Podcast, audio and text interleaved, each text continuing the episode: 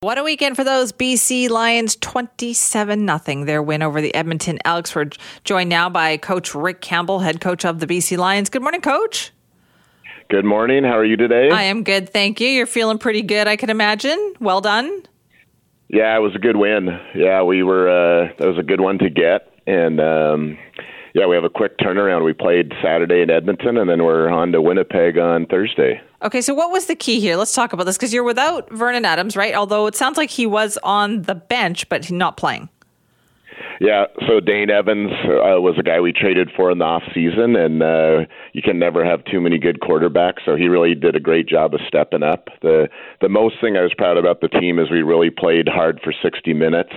Um, there was a lot of talk about Edmonton with their record and all that stuff, and I, I really liked that our guys didn't get caught up in in in Edmonton or what their situation was. Is we just wanted to come out and play good football, and our guys did it from start to finish. So good on them. Yeah, but to get not one but two shutouts against a team because you also blanked them earlier in the season, did you not?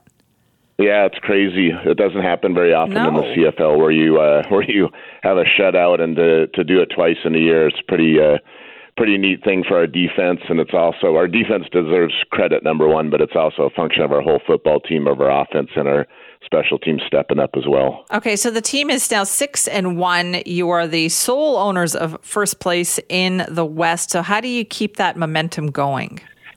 Yeah, well, we're in a we're in a tough one again this week. We play at Winnipeg. They're they're five and two. They're right behind us. So we've already played there once. This is our second trip to Winnipeg. So um, we don't have uh, time to really think about things too long. Like I said, we were in Winnipeg. We play there Thursday night, so it's coming quick. We're back on the field today, and uh, I know our guys will be excited to to get on to the next one. Is that a good thing or a bad thing? Like when you have those two games that are so close together like that. So is, does that help you keep the momentum going, or do you worry about the strain on the players?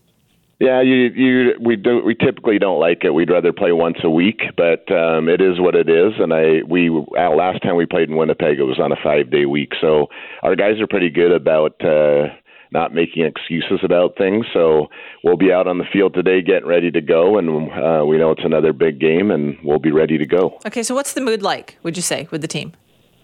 Um, I, I I like our guys. You know, they're excited. Um, they're you know they're proud of the record and all that stuff, but they're not too excited. They know we got a long road ahead, a lot of season left to play, so they're very workmanlike, which I which I appreciate. So they've been a great group to be around. Is it a good chemistry thing you got going on?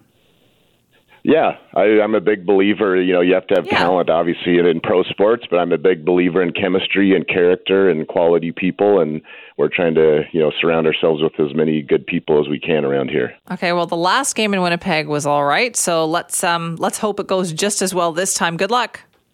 Thank you. Have a good day. You too. That's Rick Campbell, head coach of the BC Lions. So the BC Lions won 30 to 6 the previous game against the Blue Bombers. They now play Winnipeg again on Thursday after this 27 nothing shutout win against the Edmonton Elks.